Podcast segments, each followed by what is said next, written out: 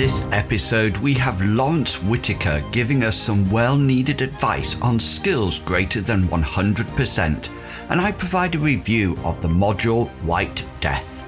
Welcome to the Mythras Matters podcast, Season 1, Episode 7 Skills and Arctic Mysteries.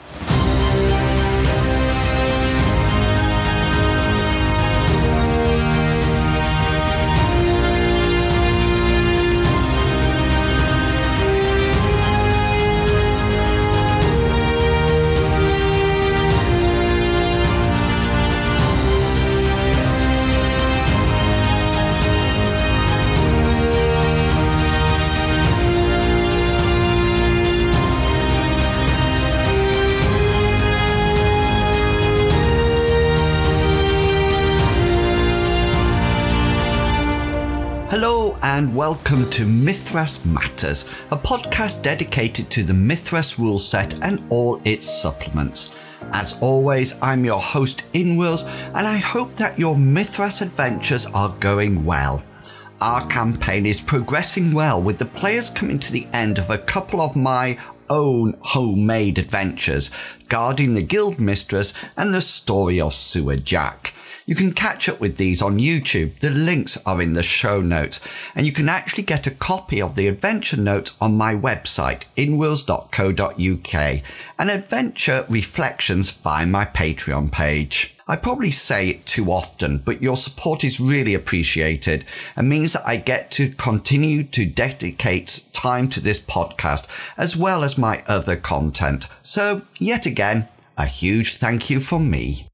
Before I hand over to Lawrence for his segment, I just wanted to remind you that this podcast would not happen without everyone's contributions. And if you would like to contribute to the podcast, then why not drop me an email or message and let me know what you would like to cover. You can email me at inwills at gmail.com or send me a message on the various forums I frequent. Okay, I actually listened to Lawrence's segment before incorporating it into the podcast, and I must admit I actually didn't know about the rule he was referring to. Even my players hadn't heard about it, and I must say they are now really keen to get their skills over the impressive 100%. Wait, before I steal his thunder, here is Lawrence. I definitely need some jazzy music for his introduction. This month, we're going to look at skills over 100%. An interesting question was raised on RPGNet recently. A Mythras GM wanted to know let's say I have a combat style skill of 120% and I'm fighting a guy with 80%.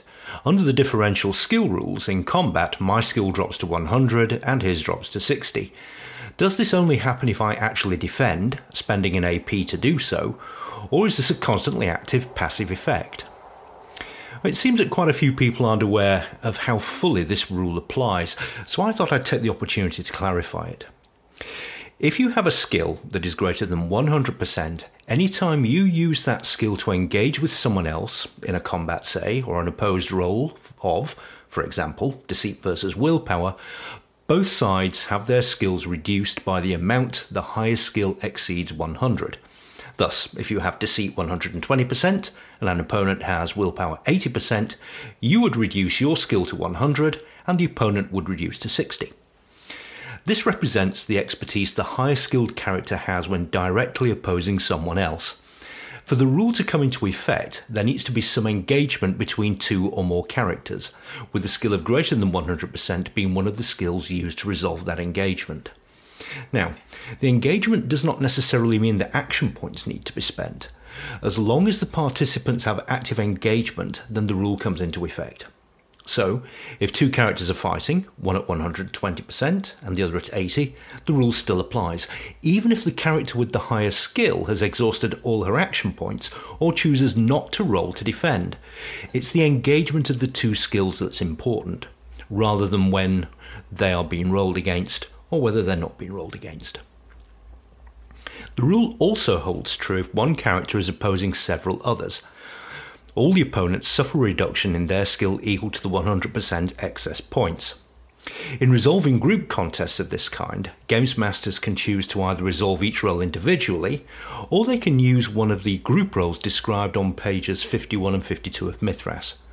But remember, if one of the participants has a skill greater than 100, it means a reduction in the skill for all participants engaged in this activity.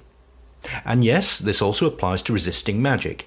If the target of a spell has willpower of 110% and the magician 80% to cast the spell, then the target will resist at 100% while the magician's chance to cast is reduced to 70.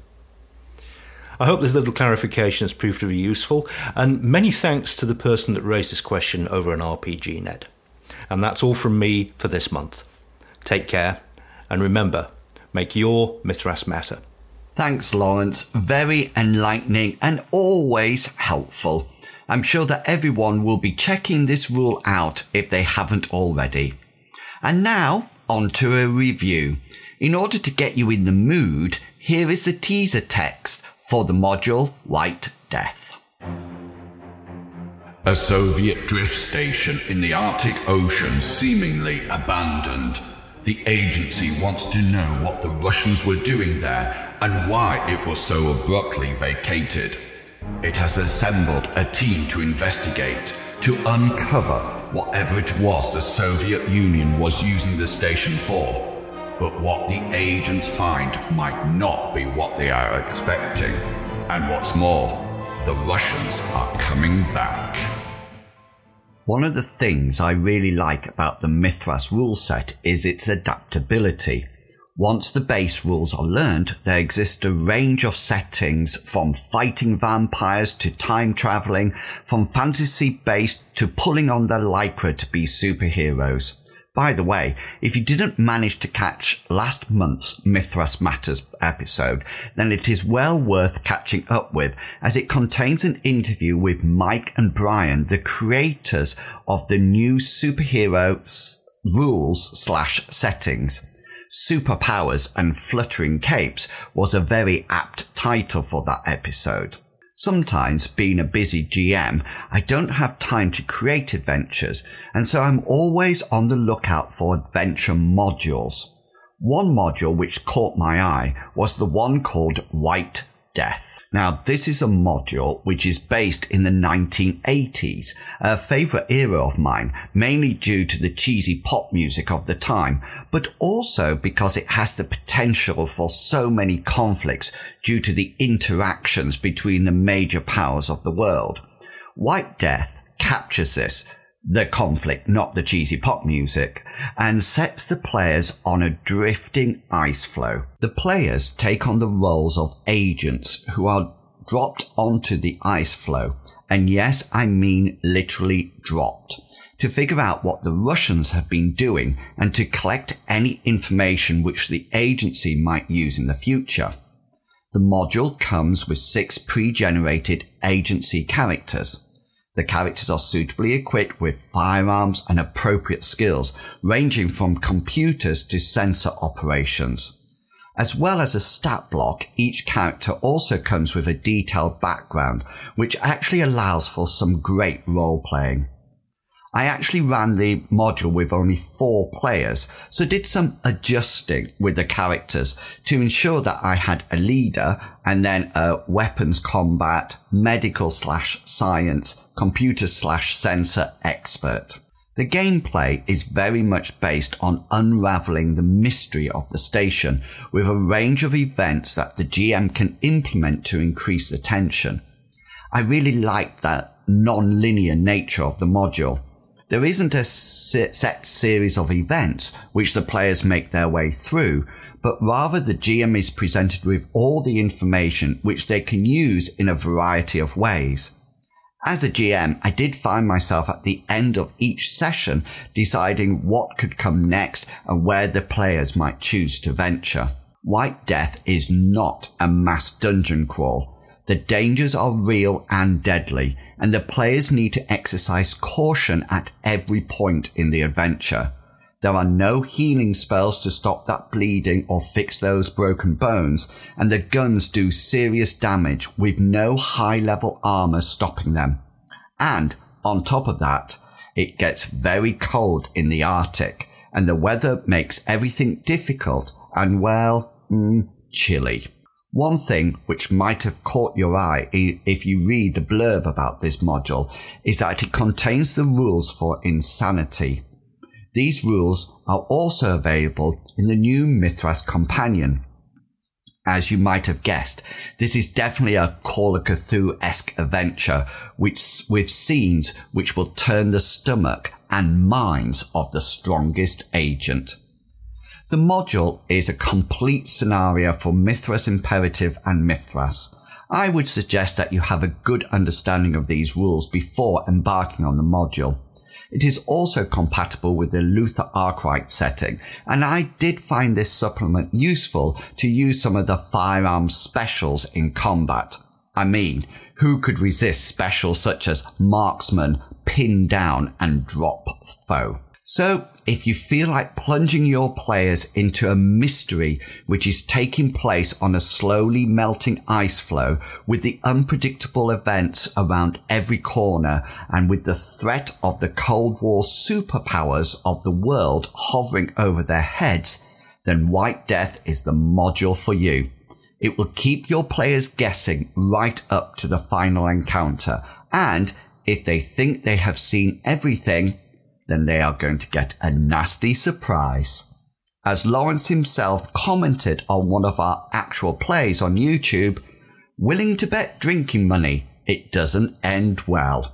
White Death is available from the Design Mechanism store, priced $3.99, or from Eon Games, priced £4.99.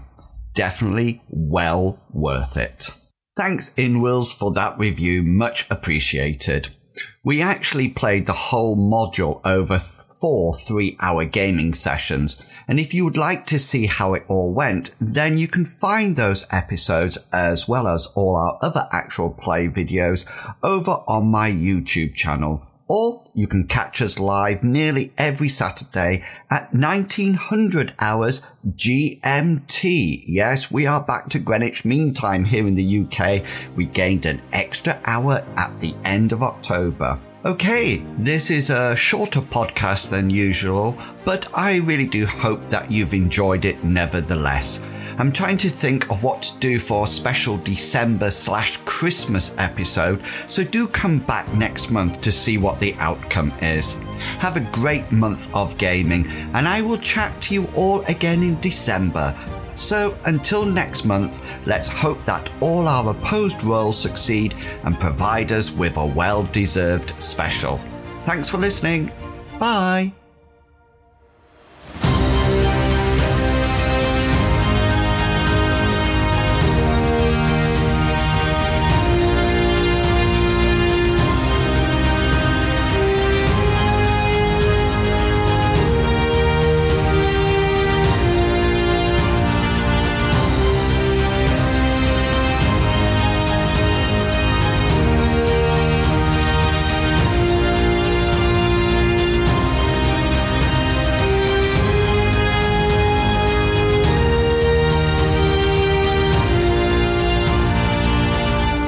Content of this podcast is covered by the Creative Commons Attribution 3.0 license, so please give appropriate credit if you are sharing or copying any part of this podcast.